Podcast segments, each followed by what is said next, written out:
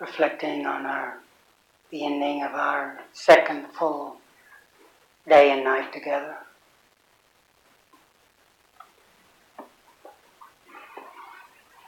Beautiful full moon rising.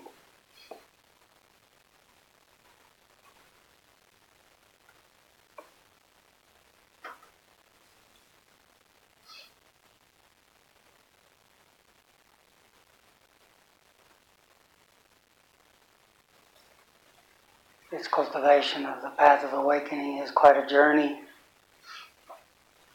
a challenging journey. But as uh, someone who inspired us a lot, as Ram Dass used to say, it's the only dance there is. Once we realize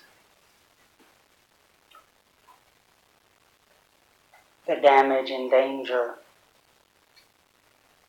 of living unconsciously, then we try to do the best we can to return, to connect, to keep beginning again.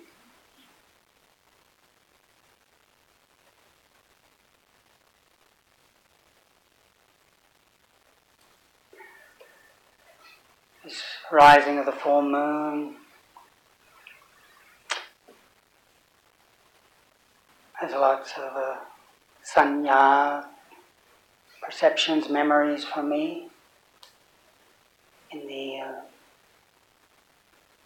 Buddhist tradition, many of you, maybe most of you, uh, know these uh, full moon occasions. Not only Buddhist, but also uh, pre-Buddhist uh, are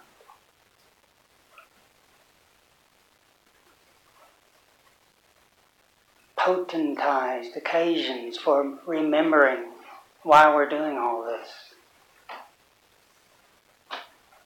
In the Buddhist tradition, they're called the days, the full moon, then the waning half moon, and the new moon, then the waxing half moon. Those approximately once a week, but uh, these phases of the moon, these rhythms of nature which we're part of. One can recognize when the moon is full. One can recognize when it begins to wane, become a half moon. One can recognize when it's gone. It's a dark sky, then allows the starlight to shine more brightly. And the appearance of the moon again, the waxing moon. But these were occasions where uh, the Buddha encouraged us to uh, take stock. Remember our intention. What, what is our intention? Why do we practice? Each of us to formulate in our own hearts not a right answer. Why we're doing it. And to remember that intention. And to, to remember that without uh, some sort of faith, some sort of trust, practice is impossible. We have to have everything proven to us. We'd never take the first step. But all of us do share some trust. We wouldn't be coming on a, a retreat, a meditation retreat. We, we somehow trust that, that the Buddha was pointing to something that's real. The saints and sages were pointing to something that is real, that there is such a thing as waking up. That there is a, a possibility of seeing through our confusion and accessing profundity of wisdom and compassion, this capacity from that deep place of understanding to recognize and respond to and make a difference, alleviate suffering. From that place of clarity, from that place of uh, open heartedness.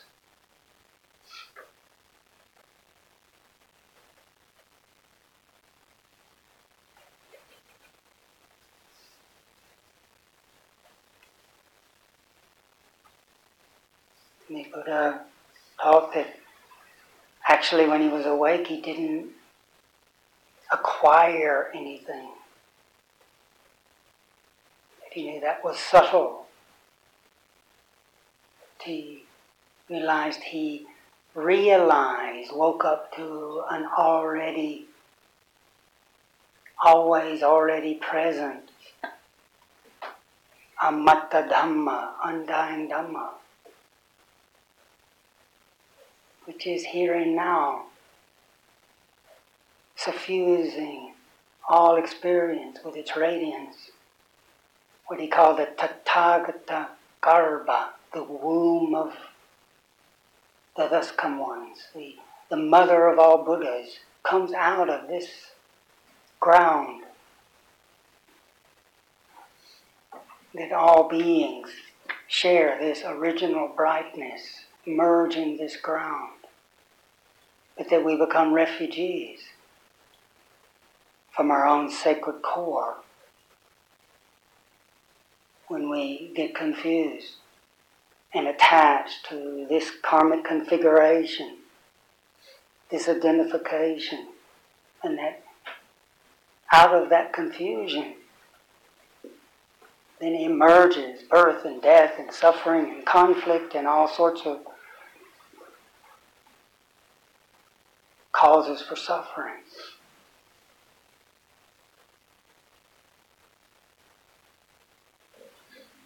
Taught a path of challenging that basic motion of grasping, identifying, owning, taught a path of sharing, connecting, realizing our interconnectedness. He taught a path of restraint, not sharing some things. When there's that impulse to harm, he taught not to share that, but to bear it, feel it, permeate it with investigation, understanding told us not to share, not to give when, when we're wanting to take, possess, especially that which doesn't really belong to us. It's all the, the, the precepts, and, and that can be counterintuitive when sometimes it looks like we just knock out of the way what we don't want, get a hold of what we want. But the Buddha is teaching trust to me this, this restraint is honoring the sacred nature of all that breathes, all that lives, because truly we are brothers and sisters, because we merge from the same tree of life. We come from the same source.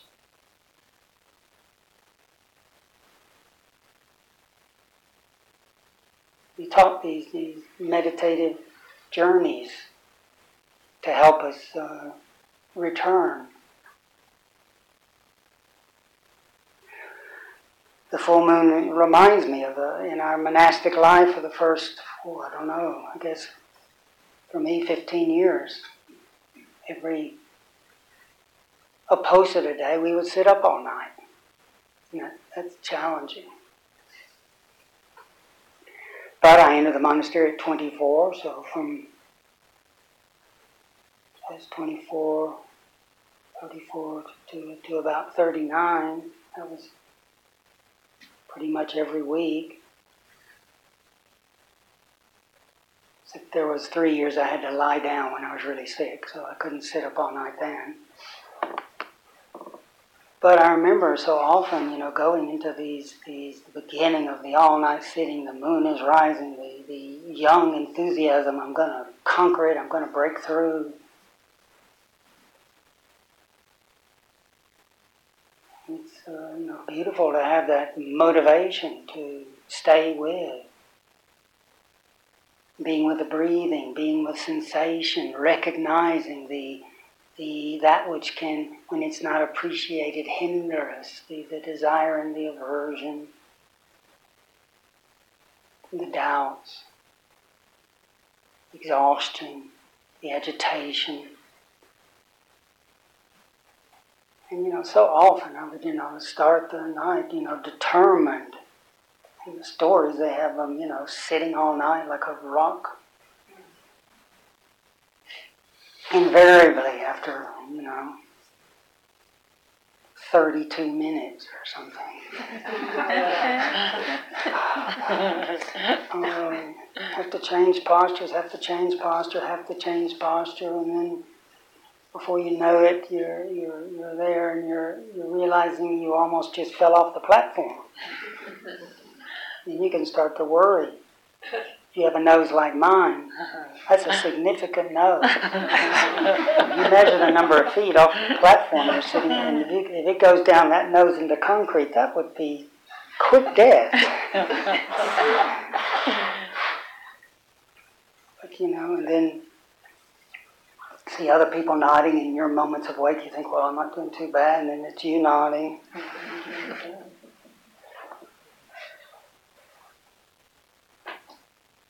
But I'm so grateful that we were taught persistence, but we were also taught patience. And also taught kindness.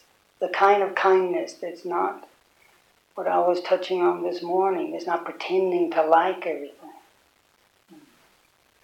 But a a brahmavihara, a noble abiding of not adding aversion to the mix. If there's aversion there, not adding more aversion. Keep allowing, keep welcoming, keep trusting that there's an alchemy, that there's something that's happening. And invariably, with all the frustrations and disappointments and trying and collapsing, and at times, rather than clarity, the mind's just an alphabet soup of stuff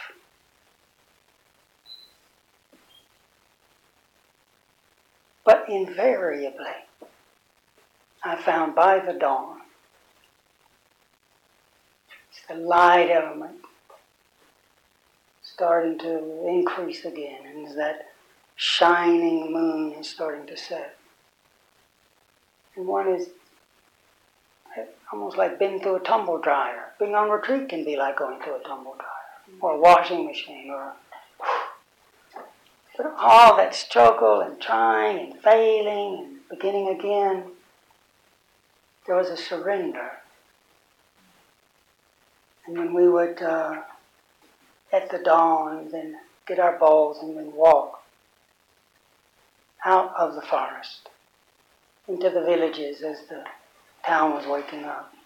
Oftentimes, some of the villagers, because we were in a wonderful poor rural part of Thailand where a lot of the villagers had uh, faith in the Buddha, they would uh, sit with us. And especially the women, would, they would sit like rocks. They were incredible. But having been through that night, there was a possibility then of when not pushing, not pulling, just being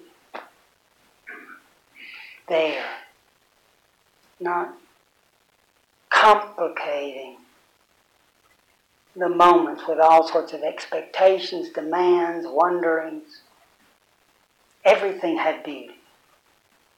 Everything was beautiful. The exhaustion was beautiful. The dawn was beautiful. The support of ground had its beauty.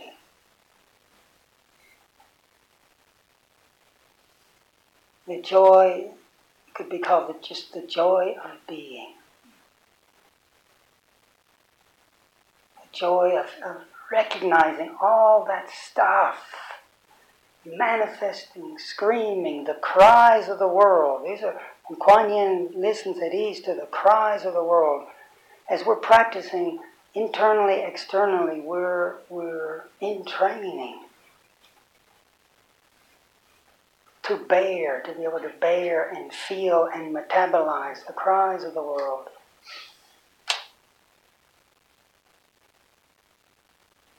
And one has the possibility of touching into that dimension that is infusing it all with vitality.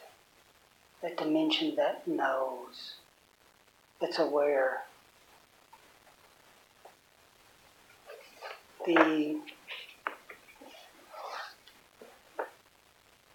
well, before I read what the Buddha said, the, the image that reminded me, I realized while I I had an image. It's a bit simple. When I was even growing up in school, I was a very diligent student, wanted to be the best, and all these things we had to learn were written on the board and then with the chalk and this and that, and we would memorize it and then practice it with Dad. He would test us on our math skills, how quick we could do the numbers, the additions, subtractions, divisions.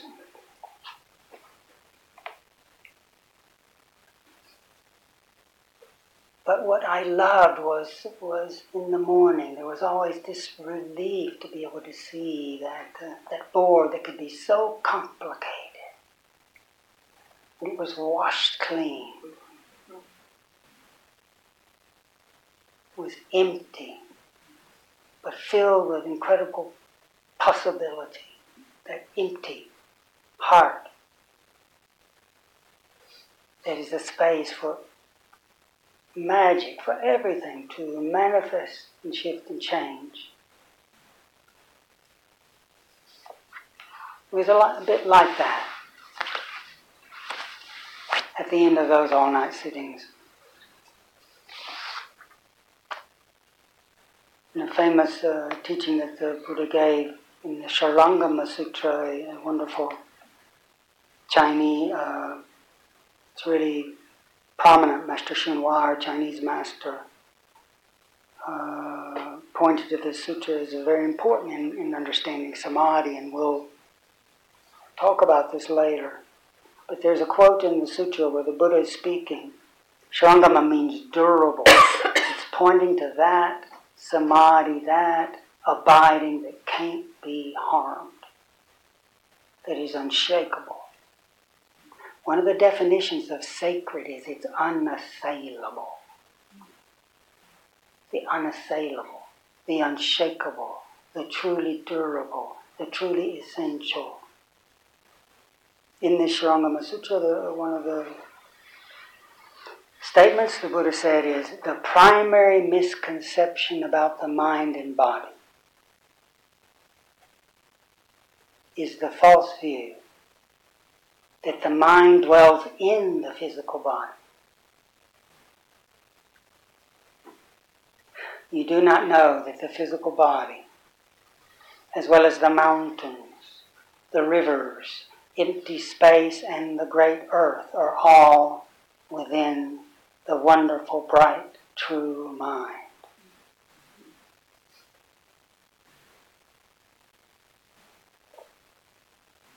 Can be this view. No, no, no, excuse me, Kitty but that's not scientific. Consciousness is a chemical byproduct.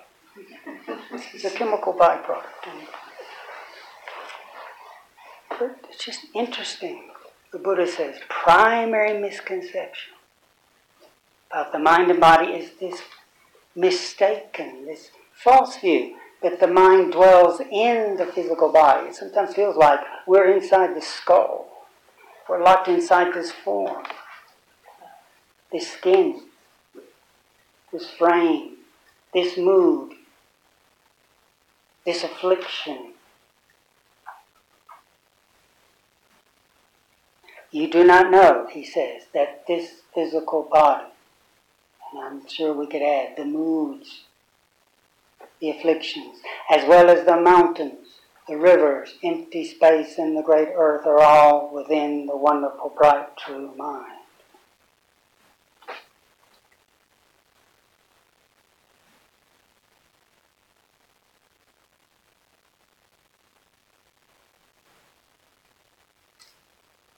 This body right now,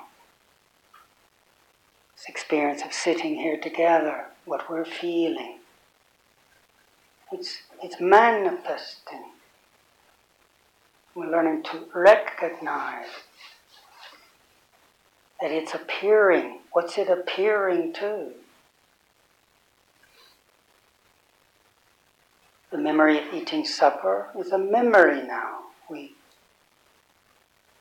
those of us who had the lovely soup, mushroom soup, blessing of food,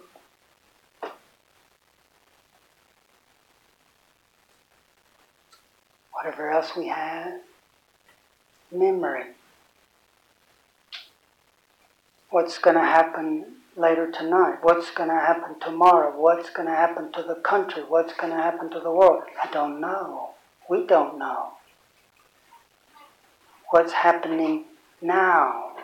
We can see the memories, the concern about what's going to happen, but these body, these sensations are happening, appearing within this consciousness.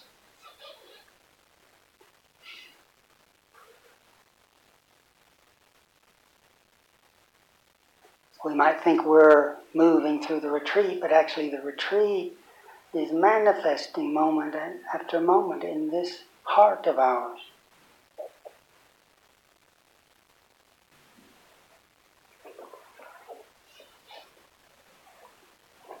The Buddha was from the warrior caste. But he, and that part of that inheritance, I think, is very important. We don't want to just demonize the warriors. Yes, warriors that fight to harm, just get lost in domination. But the faculty that stood the Buddha so well was that perseverance, that staying with, and then later that sense of a guardian. A guardian who has concern, compassionate concern, he considered all beings his children that were caught in a burning house. And he wanted to find ways to guide them, coax them skillfully out of that burning house of birth and death and suffering that kept perpetuating itself through greed, hatred, and delusion. But a certain persistence is really helpful. And in our training, where this persistence will help us. But we can't, as uh, Master Y used to say, you can't drink the ocean in one gulp. Or Ajahn Chah would, would tell us, he, would, he had very earthy images. He would say, hmm, don't pretend you have a 10 wheeler truck when you have a wheelbarrow. no, he didn't say your capacity can increase. But we, each of us, we have to trust our own body, mind, our own intuition beginning again to, to sense what we can do.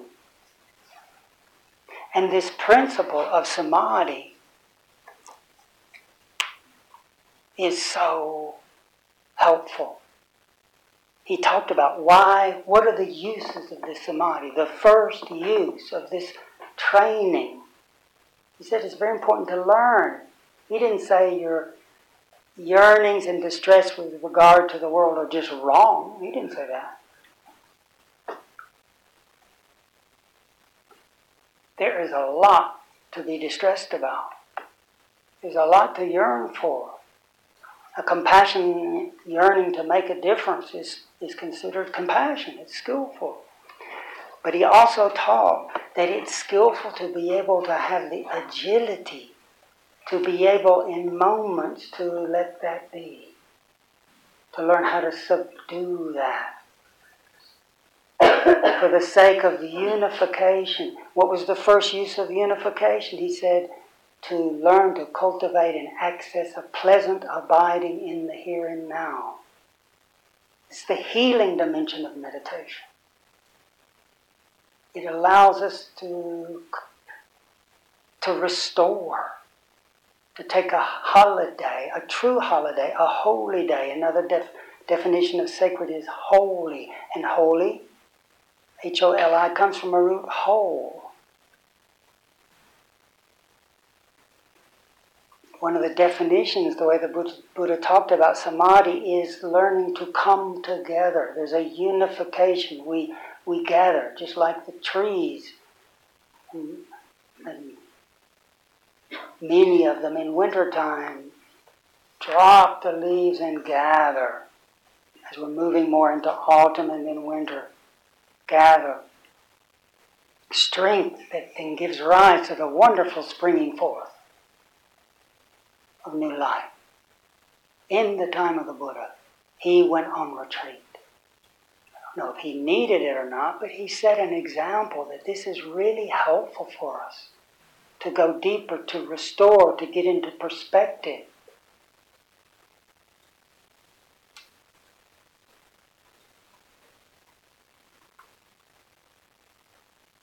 He also taught that this samadhi is for knowledge and vision. The more we learn how to be composed in the moment, more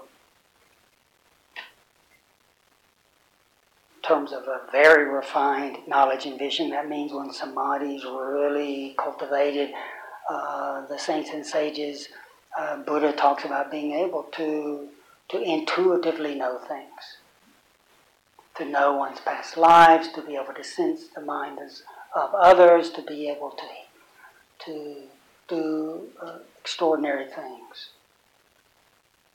But even if we're not able to levitate and see past lives, when we're more composed, whatever the mind turns to, information about that, in, direct information will come up. Our intuition will deepen, not just by what someone else said.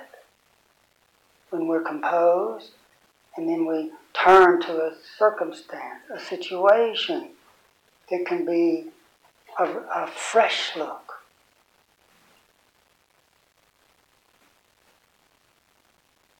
why on retreat sometimes we, we can have so many ideas, perspectives, or patience. Also, a use uh, for samadhi, he says, is uh, mindfulness and alertness. In other words, the more we develop this capacity to compose ourselves, then it allows us to be more present for our lives. So that we're not just on automatic, we're connected but the final and, and uh, most profound, very profound use of samadhi is that it liberates us from the outflows. What are the outflows? These floods.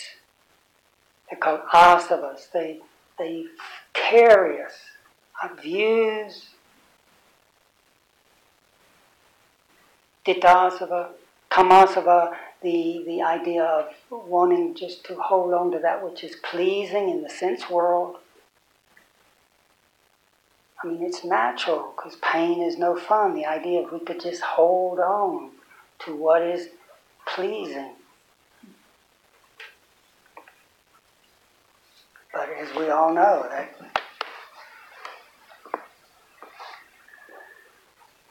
can't do it.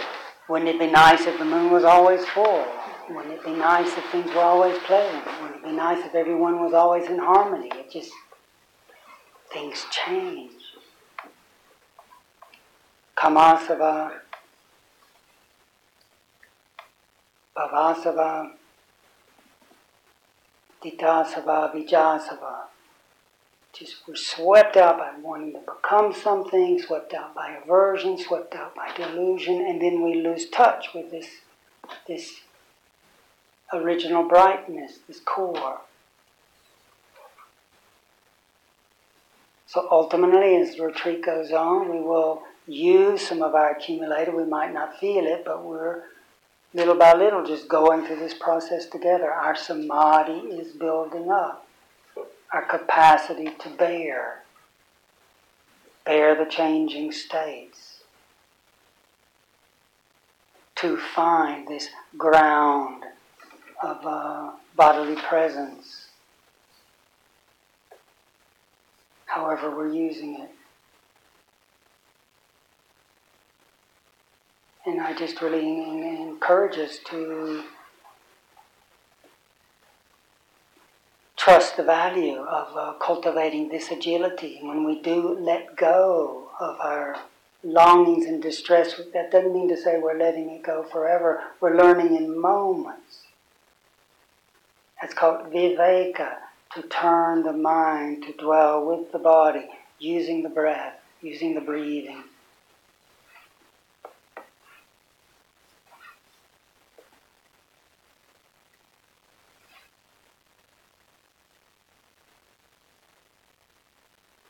To reveal this heart of ours so that we're not just captivated by external that we're learning to discover this quality of chitta, this quality of heart.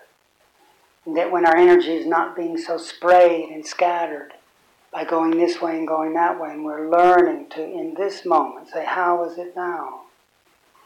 And to use sound, or however we, we do it, to use kindness, to first learn to just not get caught up in fighting and rejection.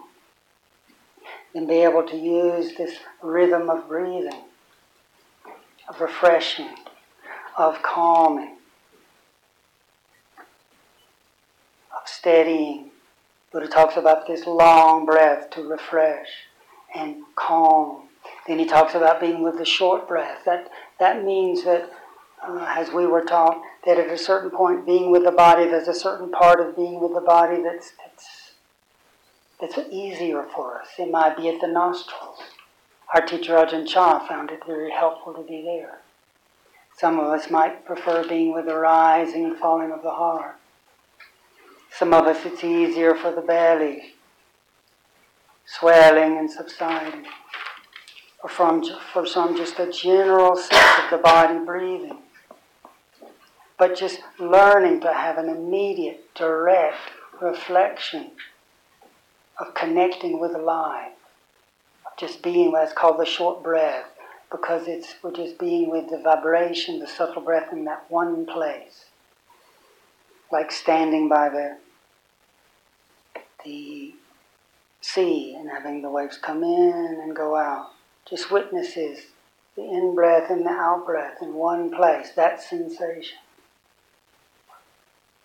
And to be able to use a phrase, a word, shortened, moderated, like Buddho, the name of the Buddha, that's what they use in Thailand. Breathing in Bhut, breathing out toe. It just means awake. It just reminds us. Or even a word like in and out. Just to remind us to be here, to keep us on track. And then, so for a time, another thing comes in that want us to think about this and want us to think about that, we're not rejecting it, but we're just saying, not now. I'm restoring. I am finding the well that will infuse my life again with resilience and brightness and connection to ground, to source. And being able to then encourage us to, to then receive and connect to this moment and touch into what's called piti.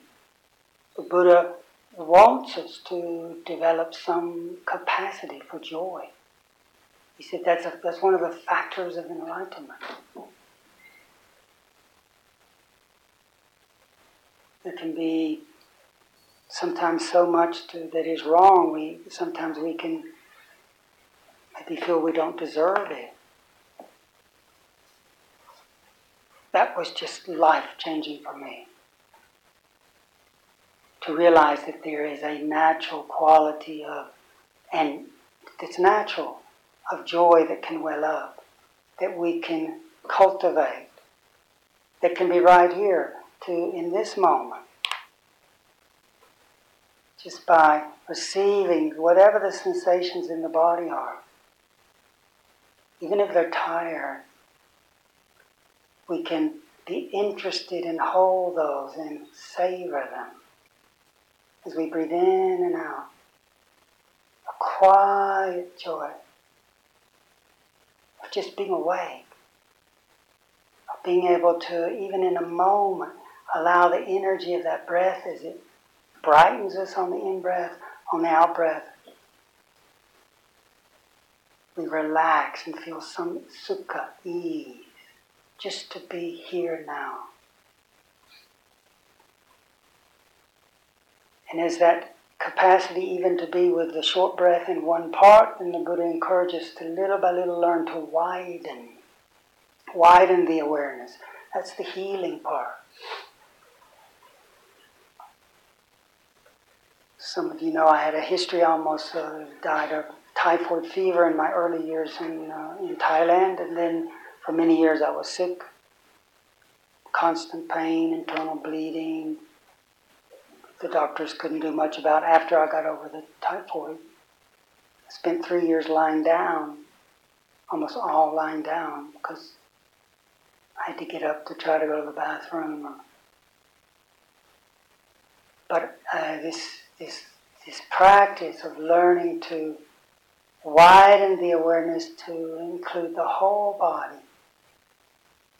To breathe in and out. And each out breath, I would surrender to Mother Earth. So grateful places to lie down. I could, you just give me any little square, any little dingy room. If I could lie down, when one lies down, one is then held by ground. The out breath, Buddha encouraged us how to use that out breath for surrender, letting be, and feeling that support, just as Mother Earth supports the body. So too the mind can gently rest with the body and steady itself. Each out breath, relaxing each in breath, a little blessing of vitality from the magic of the cosmos. And then one, because I had all this inflammation, internal bleeding, pain, wherever was painful would call attention. That's its function. So as one breathes, rather than panicking about pain, an important training, the Buddha says pleasure and pain are natural. We need them. Pain reminds us of something that needs attention. So then that pain would call me. Then as I breathe into that painful area, and then breathing out, widening, softening, allowing that subtle breath energy from that very breath then to mingle with that tissue and the surrounding tissue. And then one then notices, because remember, instead of consciousness being inside the body, the body, the rivers, the mountains, the great earth herself are all within the wonderful, bright, true mind. So when one widens and notices the whole body, the body is inside the mind. Then the different parts of the body start to communicate with each other The body's in the mind, the connection with body mind deepens. And then the different parts of the body, as we breathe in and out and soften and relax, the different elements then can balance.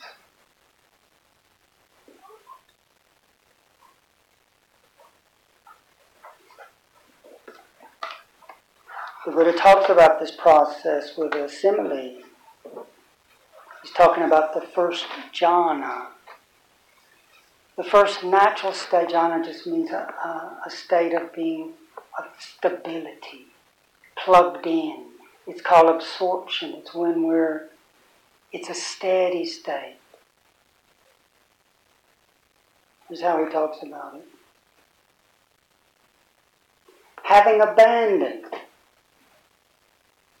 the five hindrances, when for a moment we put them aside, wanting something, not wanting something,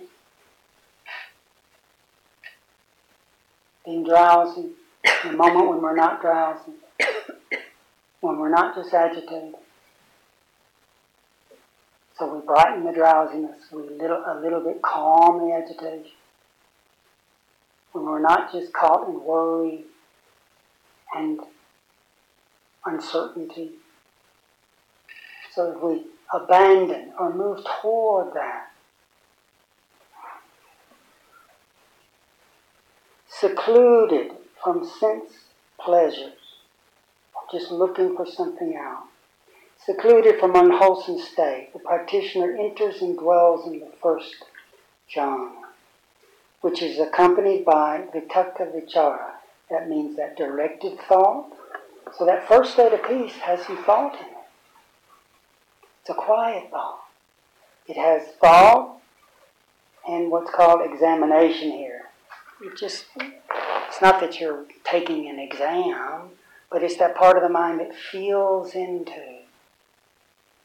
It points back and feels into. So the mind is playing with the body. It can be that first jhana can be even with a thought. Breathing in, breathing out. Or quan, in. Or steady, steady. That doesn't interfere with the thought is sure. It dissolves. It just reminds us to be present and reminds the mind to feel into and explore the sensations. That's what's meant by thought and examination. The practitioner enters and dwells in this first abiding jhana, which is accompanied by applied thought and examination or exploring with rapture and happiness, born of that seclusion. That energy, when we pull our mind even for a moment back to obsessive being caught in the longing and distress with regard to the world, we just even let it go for a little time. That seclusion, all that extra energy that was going out, guess what? It starts emerging inside the heart itself rapture and happiness born of that seclusion. The practitioner makes that rapture and happiness born of the seclusion drench, steep, fill, pervade this body so that there is no part of the whole body that is not pervaded by this piti sukha, this, this joy and happiness born of seclusion. Here's the simile, just as a skilled bathman heaps bath powder in a brass basin, sprinkling it gradually with water, kneads it until the moisture wets the ball of bath powder, soaks it, pervades it inside and out, and if the ball itself does not drip, all that moisture pervades and there's a transmutation that happens soaks and pervades it, says the Buddha, inside and out. But the ball does not drip out. This practitioner, this monk, this nun, makes this rapture and happiness born of seclusion, drink, steep, fill, and pervade the whole body, so that no part of the whole body is not pervaded by that happiness. Born of this viveka, born of this moment of letting go.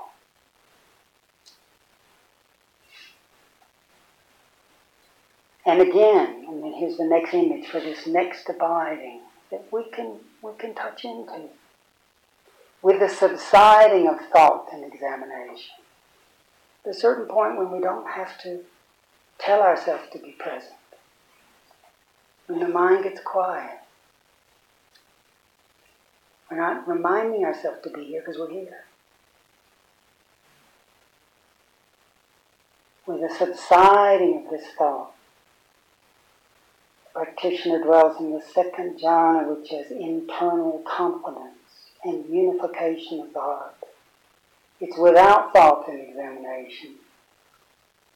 It has rapture and happiness born of this concentration. The practitioner makes that piti sukha born of that samadhi drench, steep, feel, pervade this body so that there's no part of the whole body that's not pervaded by that rapture and ease born of concentration. Here's the image just as a lake whose waters welled up from below, and it had no inflow from the east, west, north, or south.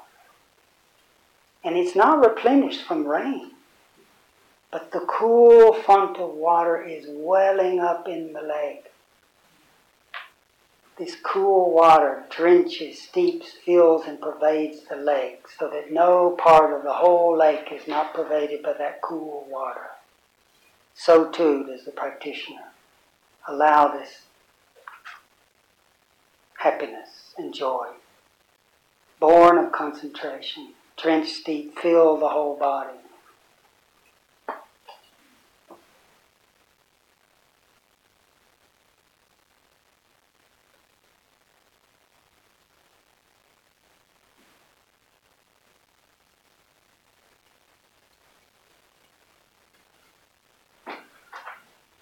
Don't need to be afraid of the possibility of moments of joy. We don't have to look too far away.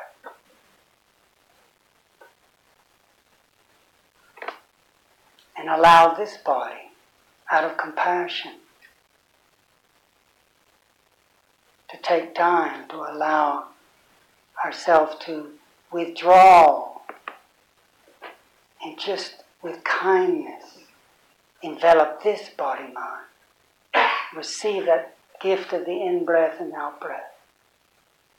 Deeper breath, refreshing, calming, and steady, widening, and then allowing that alchemy to happen calming.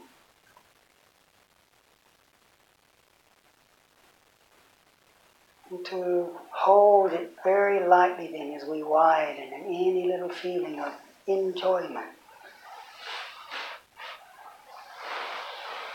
Like if there's no big desire right now, no big aversion right now, can we rejoice? This mind that can be present and relax and allow that energy to bless this body. And as we breathe out and just rest in that kindness, that presence, can we allow that energy to emanate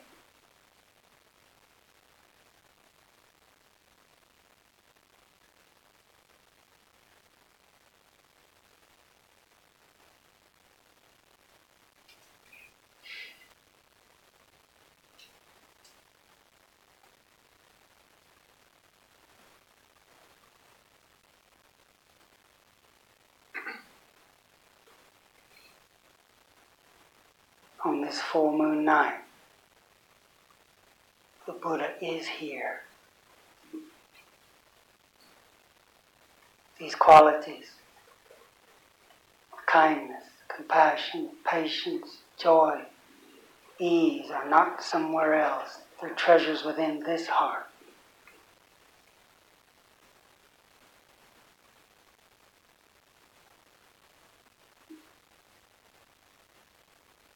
when a monk got so attached to the Buddha and the Buddha sent him away, he was distraught. Buddha said, Why are you distraught? He said, You sent me away. And the Buddha said, pointing to his body, This is not the Buddha. When we see the Dhamma, that's when we really meet the Buddha.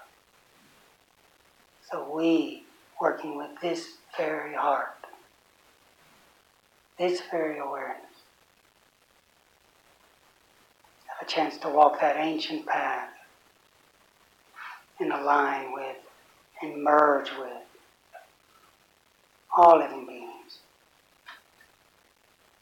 So encouraging us to uh, take heart and uh, use our time well. Thank you for giving of yourselves on this arduous journey. May we stay with it. Allow the alchemy to happen for the welfare of all.